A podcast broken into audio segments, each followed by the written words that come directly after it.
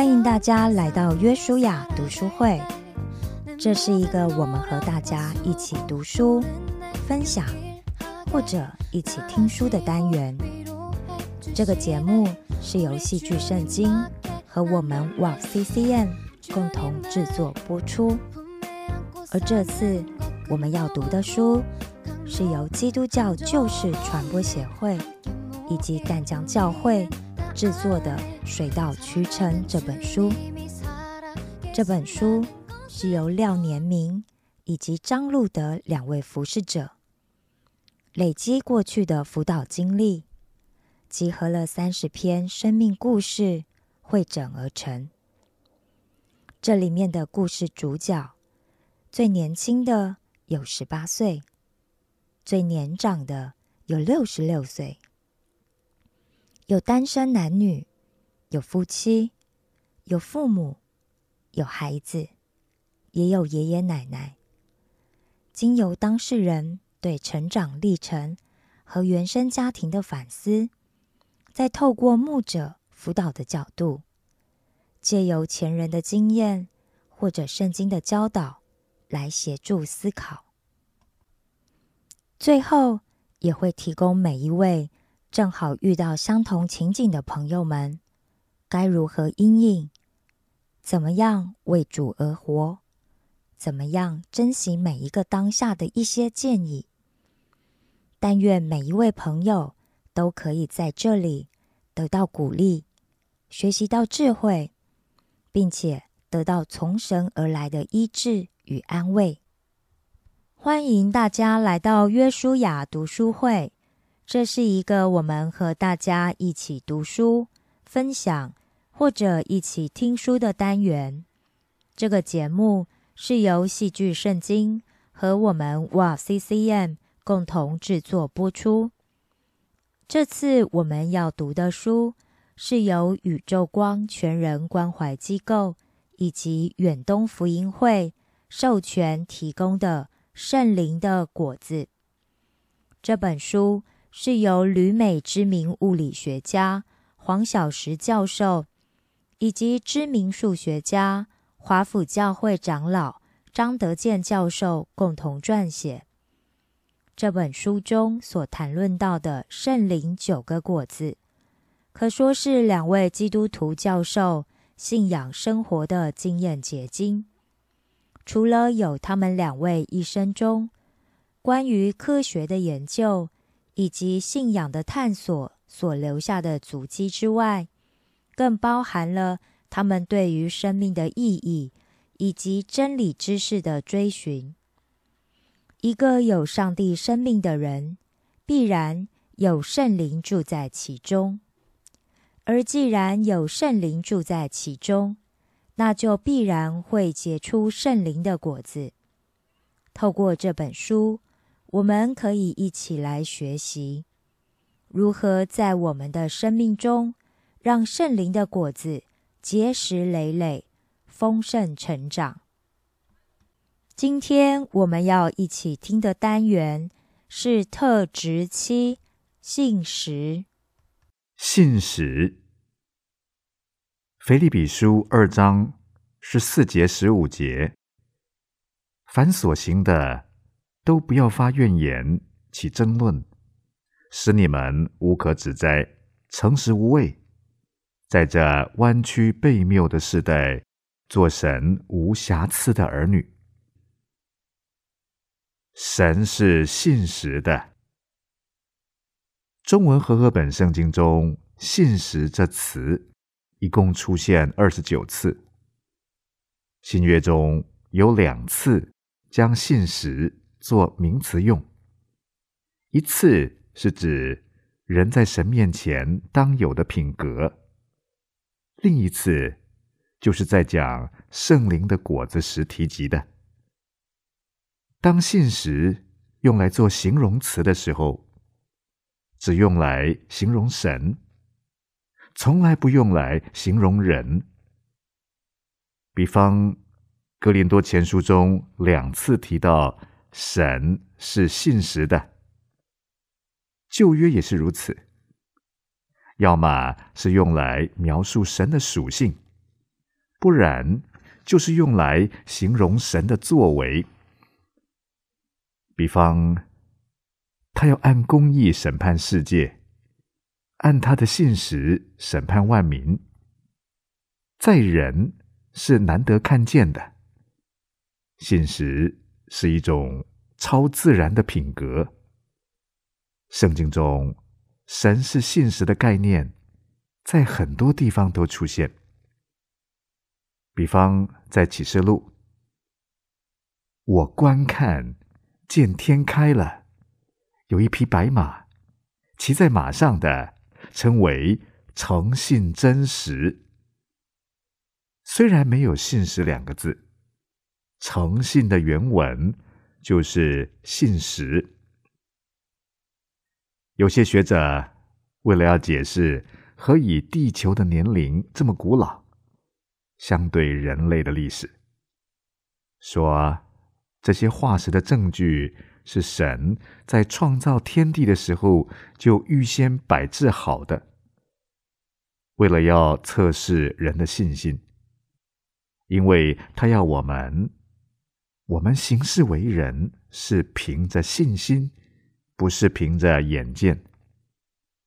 笔者以为这说法似乎有违神信实、真实的原则，同时神也不试探人。我们可以考量科学是不是有错漏，但是。我们所观察的自然的本质是真实的。神本来就是要借着所造之物，让我们看见神的永能和神性。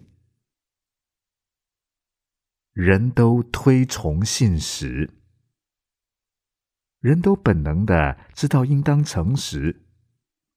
你若欺骗一个还不懂事的小孩子，他一旦知道受骗了。就会很生气。大人则有时以为有趣。小孩子虽然还不懂得什么伦理学，但是知道骗人是不对的，于是就会责怪你为什么骗他。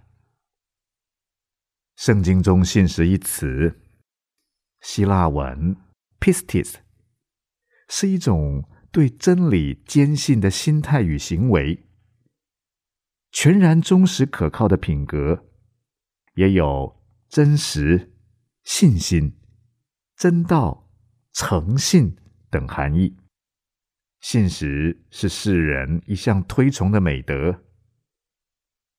美国小说家德莱塞曾说：“真实是人生的命脉，是一切价值的根基。”思想家培根也说：“没有一种罪恶比虚伪和背义更可耻了。”中国古学者也是一样重视信实。儒家以为：“诚者天之道，思诚者人之道也。”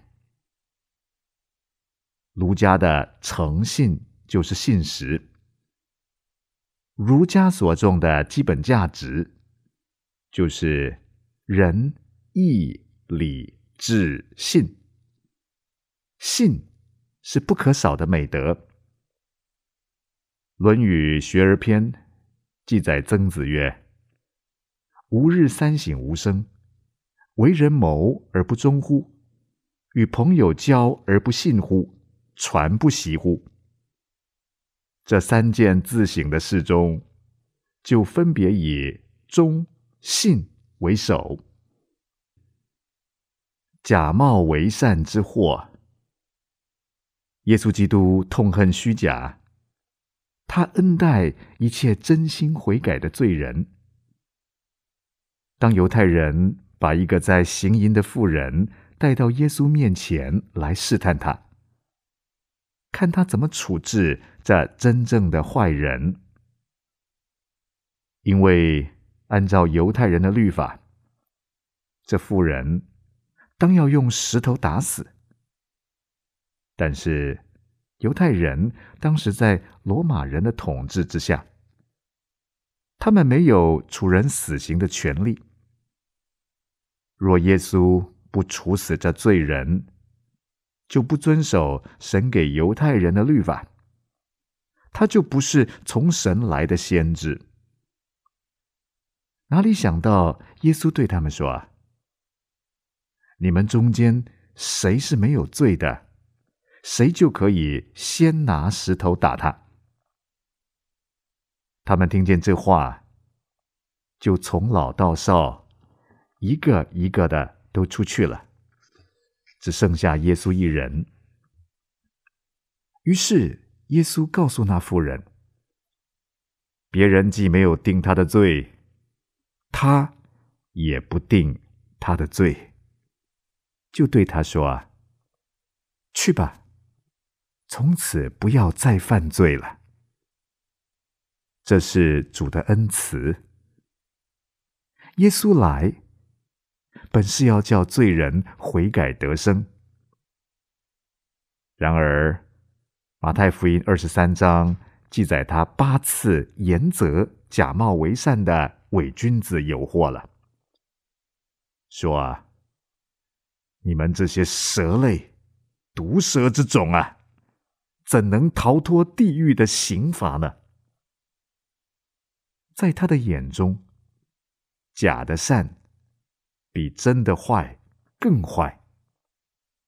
假的善是无可救药的，因为一个假冒为善的人。就算他要悔改，悔改是为善，他也可能习惯性的成为伪善，以致一个假冒为善的人的悔改也会是假的了。所以，连要真的悔改都不容易，无怪乎耶稣说啊，他们是有祸了。人不信实。虽然我们以信实为良善是好，但是人却不信实。一方面是出于人不能做到完全诚实，诚实是信实的一部分；另一方面也是出于人不愿意信实。大家都知道，老实人吃亏，容易上当。连圣经都警告我们说啊。有些人不服侍我们的主基督，只服侍自己的肚腹，用花言巧语诱惑那些老实人的心。老实人也常被别人看为笨人，这就是人善被人欺，马善被人骑的道理。他们自己老实。以为别人也一样老实，所以很容易信任别人，而常常被骗。这不是他不好，而是这个世界不好。法国文豪伏尔泰的名著《老实人》，一面讥讽老实人，一面讥讽教会、天主教，这些都是被世界所轻看的。世上还有信实的人吗？据说，西元前四世纪的古希腊哲学家狄奥根尼斯，曾在当时西方文化中心雅典城内白昼点灯密雾。人问所以，回答说：“，我在找一个诚实的人。也许他该到乡村去找。”经过了二十五个世纪的社会改进和道德教育，今天人仍然不诚实。人心不古，已是古人的叹息。根据麻省理工学院心理学家的测试，绝大多数的人都有某种程度的不诚实。虽然。非常不诚实的人不多，人都知道不可以不诚实，但是略略有些不诚实却不打紧。然而，人诚实不诚实是个品质的问题，而不是程度的问题。信实不只是说到做到，信实不只是说了算数而已。孔子说得好：“言必信，行必果，坑坑然，小人哉。”俗语说：“大丈夫一言既出，驷马难追。”说出去的话算话，说的人。是不是真大丈夫就难说了。也许他只是一个固执的人，虽是可靠、讲义气，却不见得良善。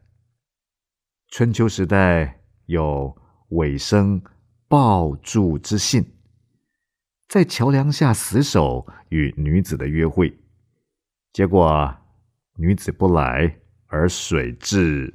不去，他守约抱着桥柱，活活淹死，虽是感人，但不算是信实。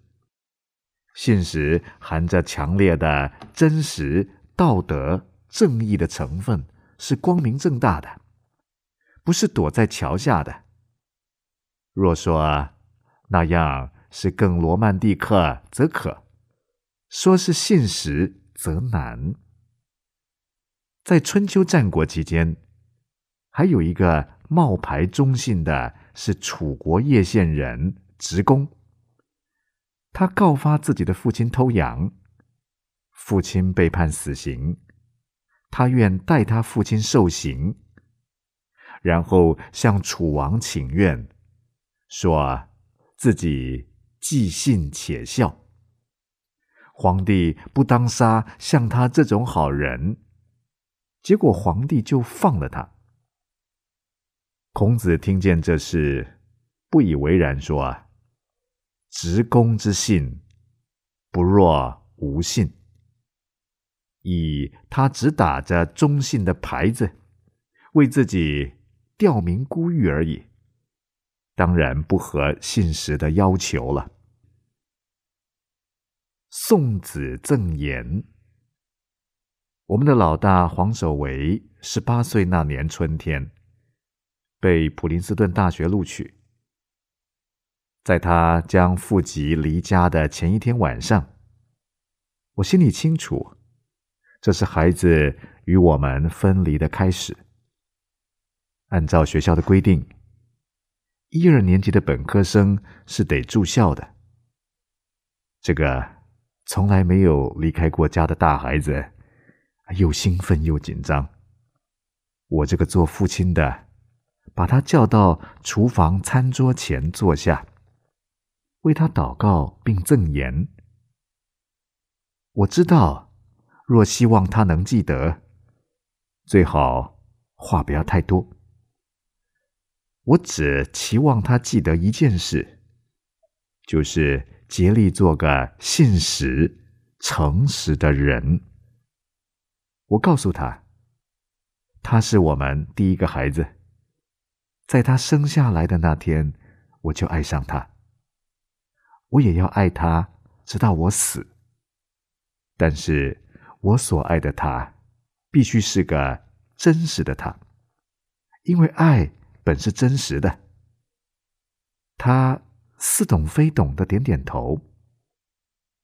有一天。他也会要送他的孩子离家，不知他记不记得我的吩咐呢？这也许是人最重要也最难得的德行了。信实不是人的属性。希望这个已经接受了基督的孩子，有圣灵的果子在他的生命中。然后，我和他的妈妈。把他交在神的手中，他本来就是神所赏赐，让我们暂时代管的。虚谎的真相，巧妙的测谎器。近来有位杜克大学著名的心理学教授但雅略耶里，与他的同仁发展出一套测试一个人是否诚实的方法。他们用一个三乘四的矩阵，见图一，要人找到矩阵中有哪两个格子里的数目加起来刚好等于十。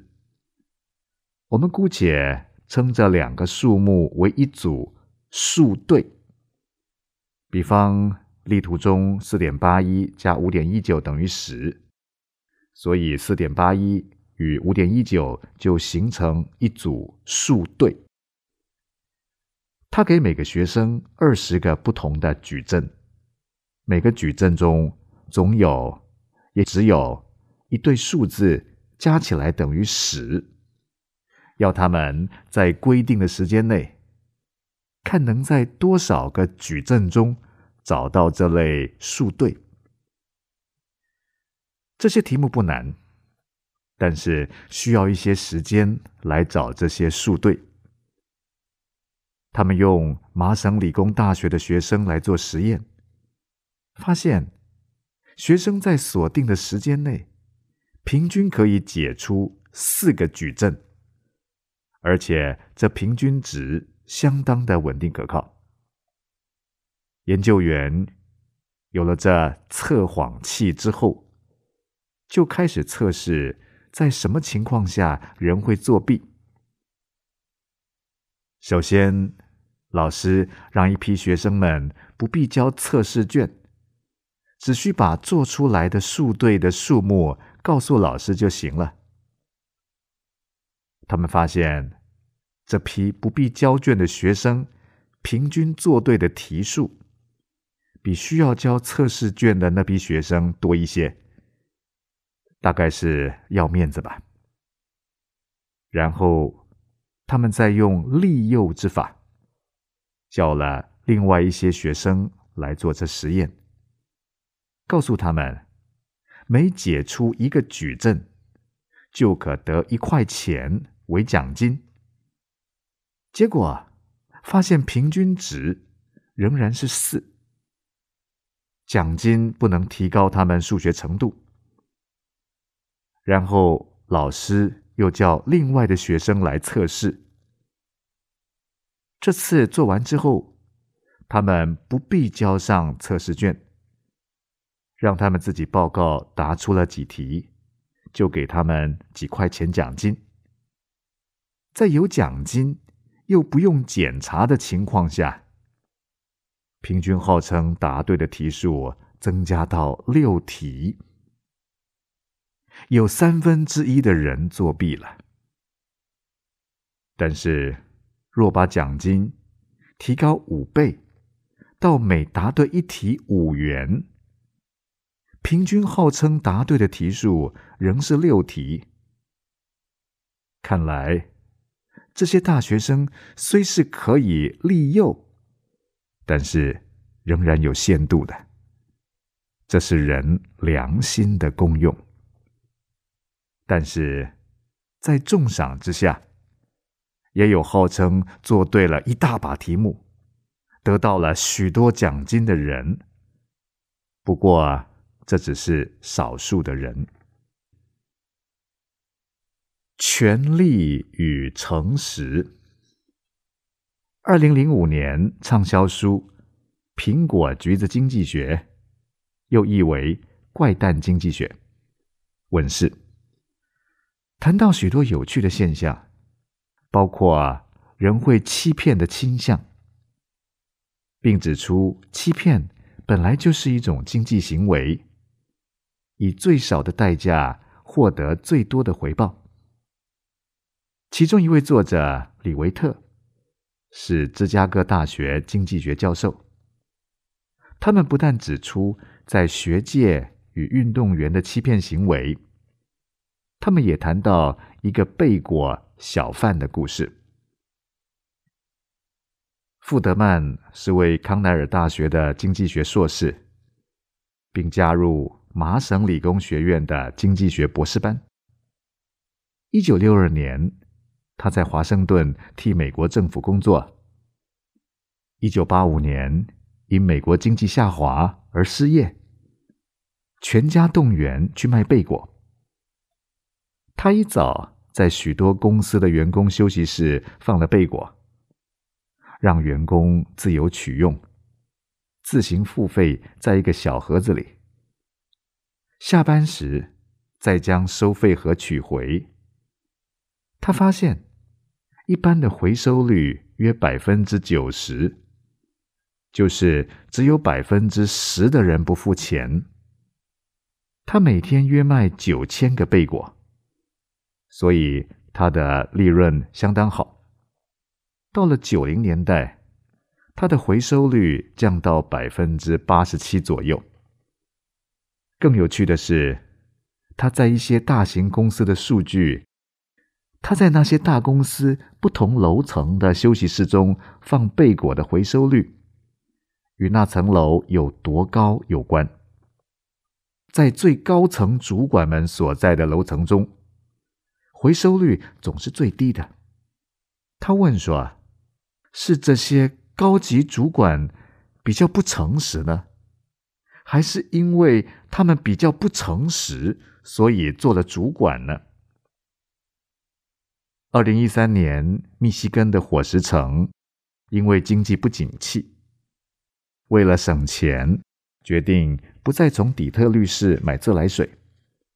而从受到严重污染的火石河里取水，可是他们自己的净水处理系统不行，又没有加合适的抗腐蚀剂，造成自来水中铅含量过高。于是城中开始出现孩童铅中毒的现象。当民众质问时，市政府一口否认有任何问题。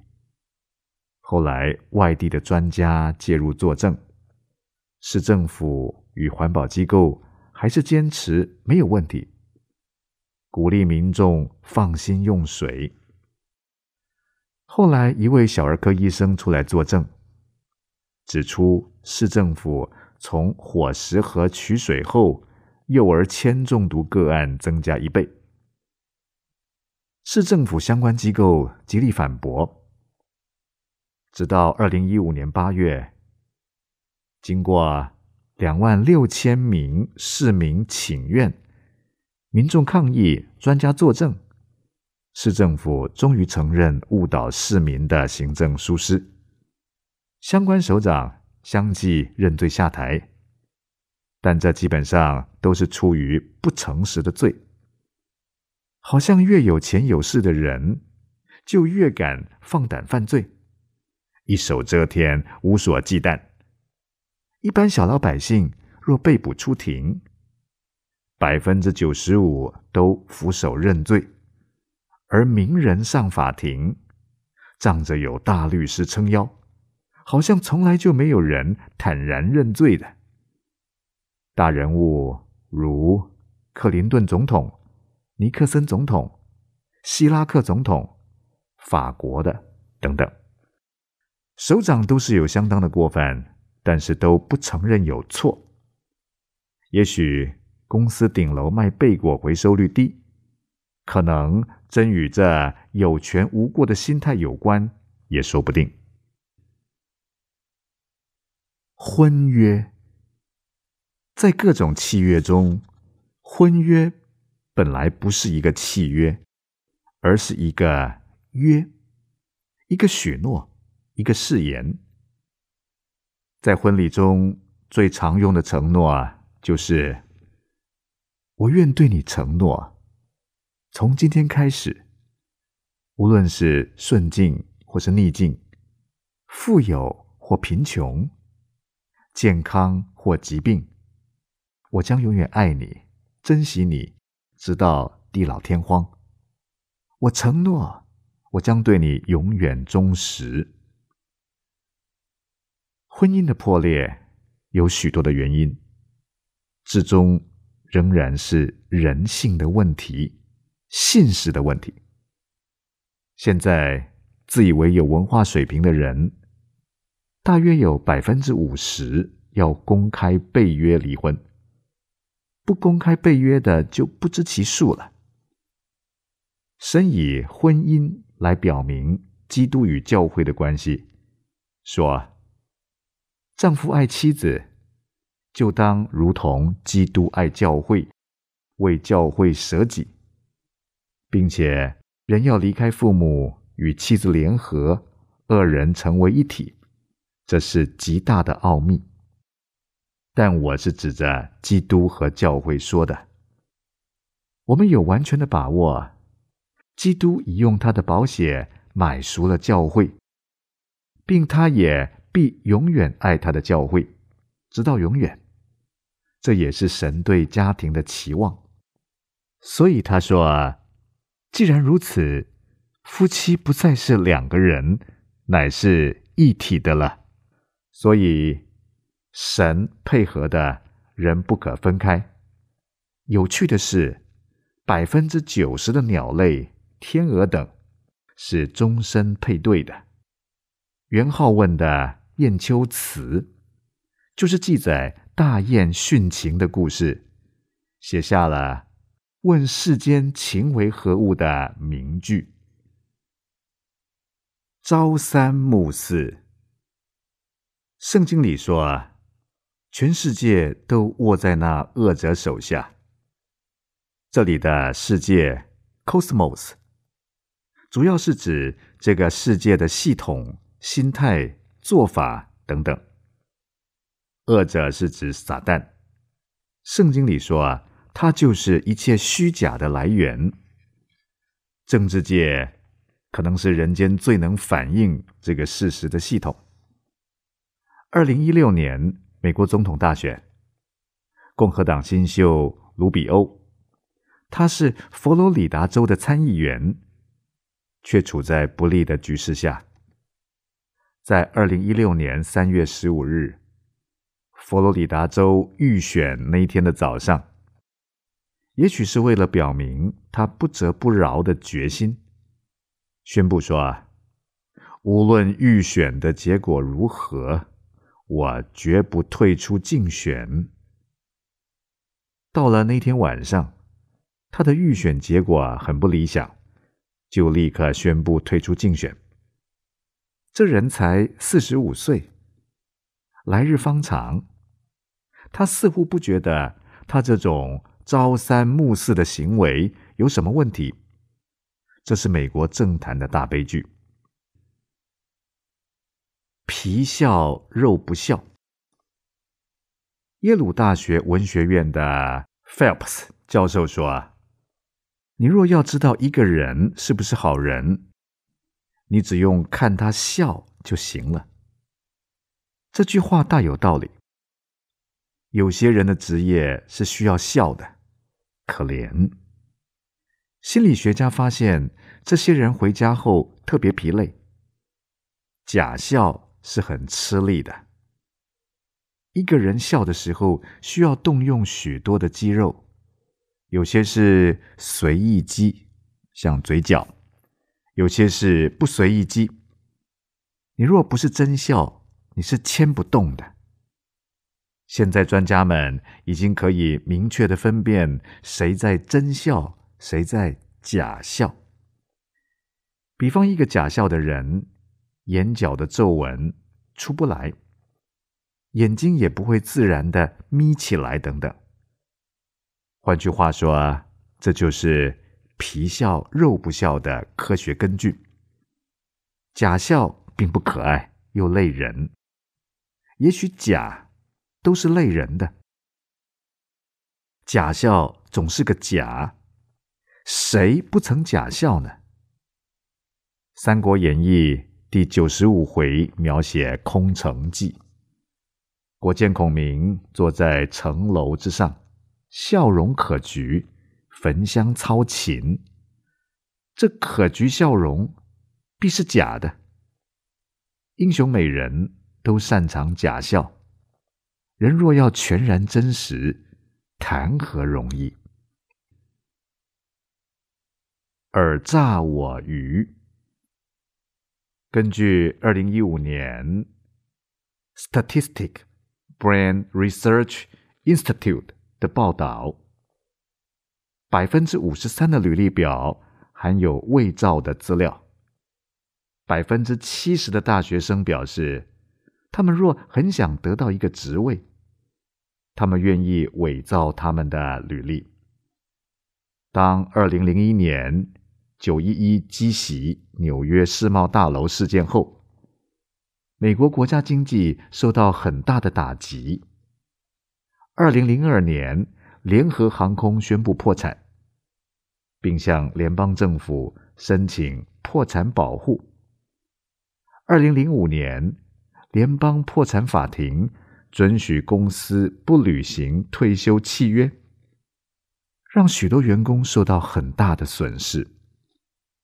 听说有位资深员工知道之后处之泰然，问他何以有这么好的修养？他说：“啊当年他在申请工作的时候，假造履历表得以录取。”现在公司骗了他，本来就不该有的退休金，也不算太理亏吧。祖母之死。美国康州有位麦克亚当斯生物学教授，他有二十年教学经验，发现一个奇怪的现象，就是当学校期中考期间，学生祖母的死亡率。比平常增加五倍。在期末考大考期间，祖母死亡率则激增十九倍。而且，学生的成绩越是不好，大考期间他祖母的死亡率也相对的越高。那些成绩不及格的学生的祖母死亡率，要比一般学生的祖母高出五十倍。老师也不便要求他们出示祖母死亡证书，只好让他们以后补考。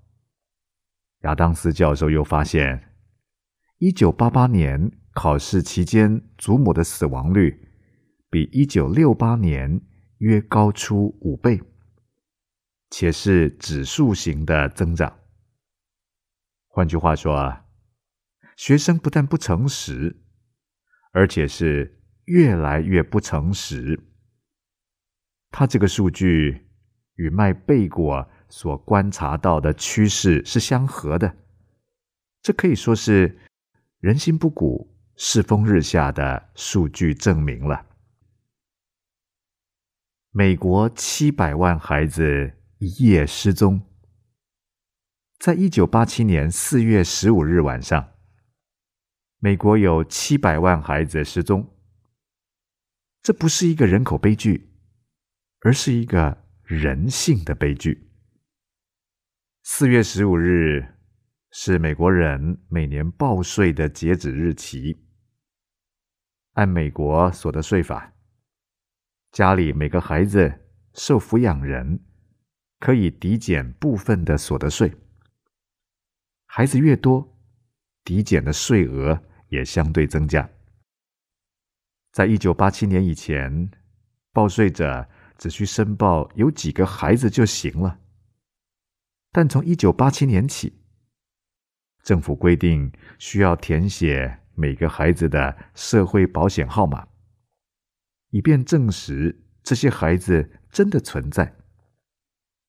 结果就比一年前少了七百万个虚构的孩子。政府多加这项表格，美国联邦税收竟增加了三十亿美元，约值现在一百亿美元。每个虚构的孩子可值四千三百美金的税金，这也相当于人格的价钱吧？良心的功效，心理学家。但雅略耶里出版了另一本畅销书。谁说人是诚实的？也许当译为虚谎的真相。报道他们用上述的巧妙的测谎器做了另一个有趣的实验，发现当人被提醒应当要诚实的时候，他们就会比较诚实。当在测试之前，若叫他们先背诵圣经的十诫，他们测试时就比较诚实。有趣的是，他们无论是否记得十诫是什么，甚至于连不信十诫的无神论者，也都因先被无意的提醒道德的要求而变得比较诚实了。他们又用一些汽车保险单来测试。卖保险的人，有的先签名，声明他所填的表格的正确性，再填他每年约开几里路，开得越多的保险费越贵。另一批人却在填好表格之后，再签名，声明表格的真实性。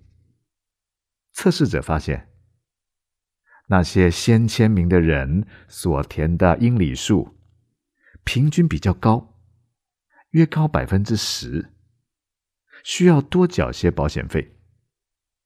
也就是说，他们既然先签名，保证真实，他们就会比较诚实些。先填英里数，到后头要签名是谎已经撒了。后来签名时，也就不便再更改了。这也许说明了为什么有些有荣誉系统的大学，比方普林斯顿大学，在考前提醒学生学校的荣誉制度。这是每个学生都以签名遵守的。他们在考试的时候，教室里没有监考员。当老师把考卷解释清楚之后，就离开考场。到时候老师再来收回考卷。这些学生大体都算诚实。若作弊被逮着，开除。人都知道应该诚实，但是人却不诚实。这不是说所有的人在所有的事上都不诚实。有些人在有些事上是诚实的，但是我们可以说啊，所有的人都在有些事上有时不诚实，所以他不能算是一个全然诚实的人。在诚实的品格上，最容易看见人性的枷锁。人无法做到全然信实。于是就给自己许多不得不撒谎的理由。真理是不容易面对的，没有人能说他是全然没有罪的。只有基督耶稣可以坦然的问敌对他的人说：“你们中间谁能指证我有罪呢？”他们既是说不出来，他就再问犹太人说：“啊。”我既然将真理告诉你们，为什么不信我呢？虚假连人的理性都败坏了。虚谎的来源，撒旦对人类在伊甸园中的诱惑，就是从“神起真说，不许你们吃园中所有树上的果子吗？”这几个字开始的。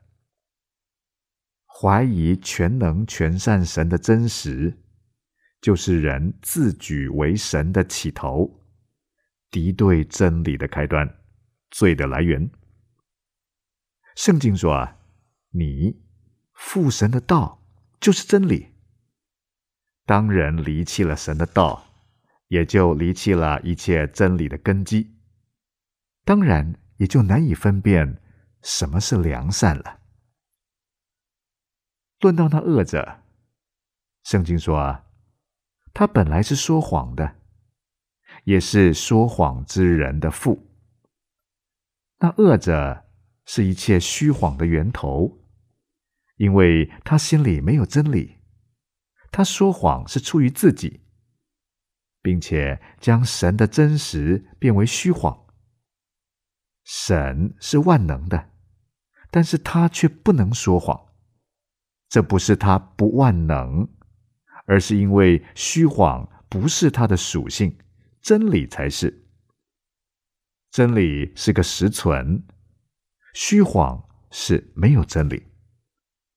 真理犹如裁缝师傅做了一件衣服，这衣服是个存在的实体。衣服上若有个破洞，这破洞就像是虚谎，它是没有布的地方。其实洞并不真的存在，所以破洞不是出于裁缝师手艺，而是出于那把衣服剪破的侵袭者。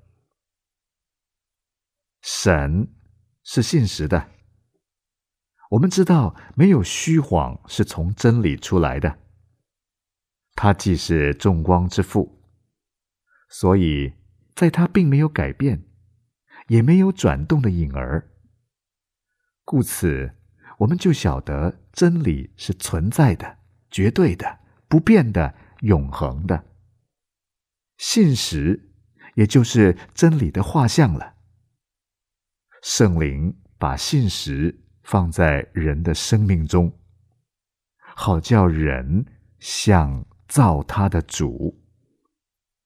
当人信了耶稣基督，旧人与他一同定死，新人与他一同复活。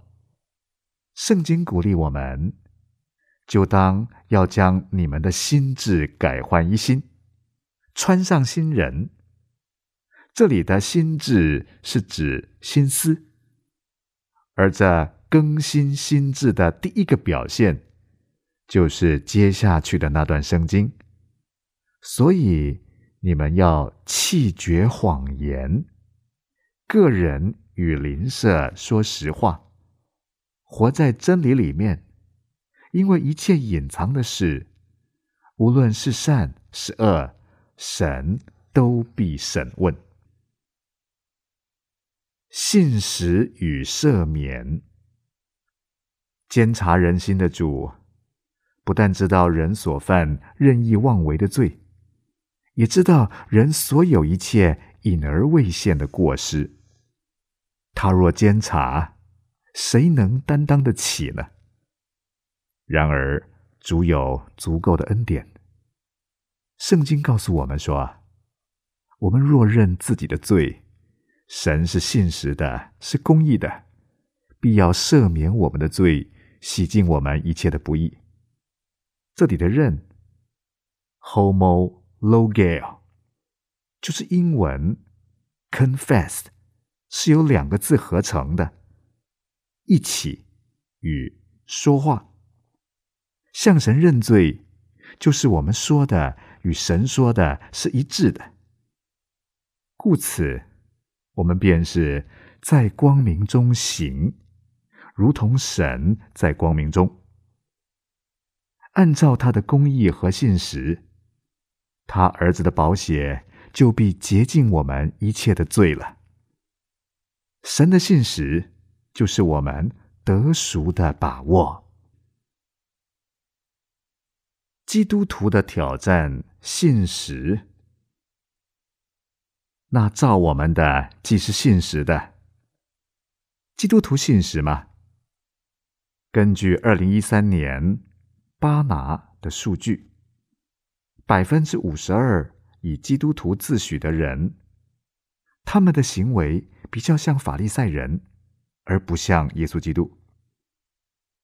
又根据二零零八年美国 Religion News Blog 的报道。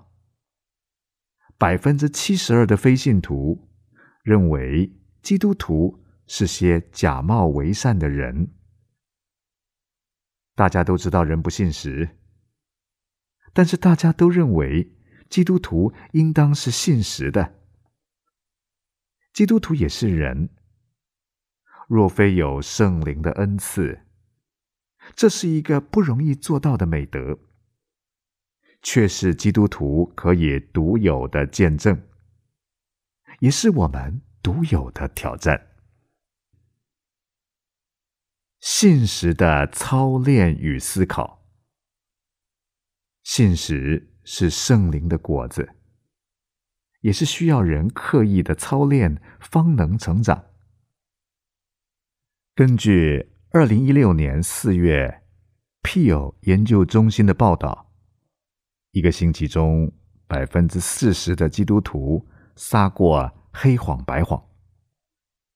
信实是需要刻意操练的。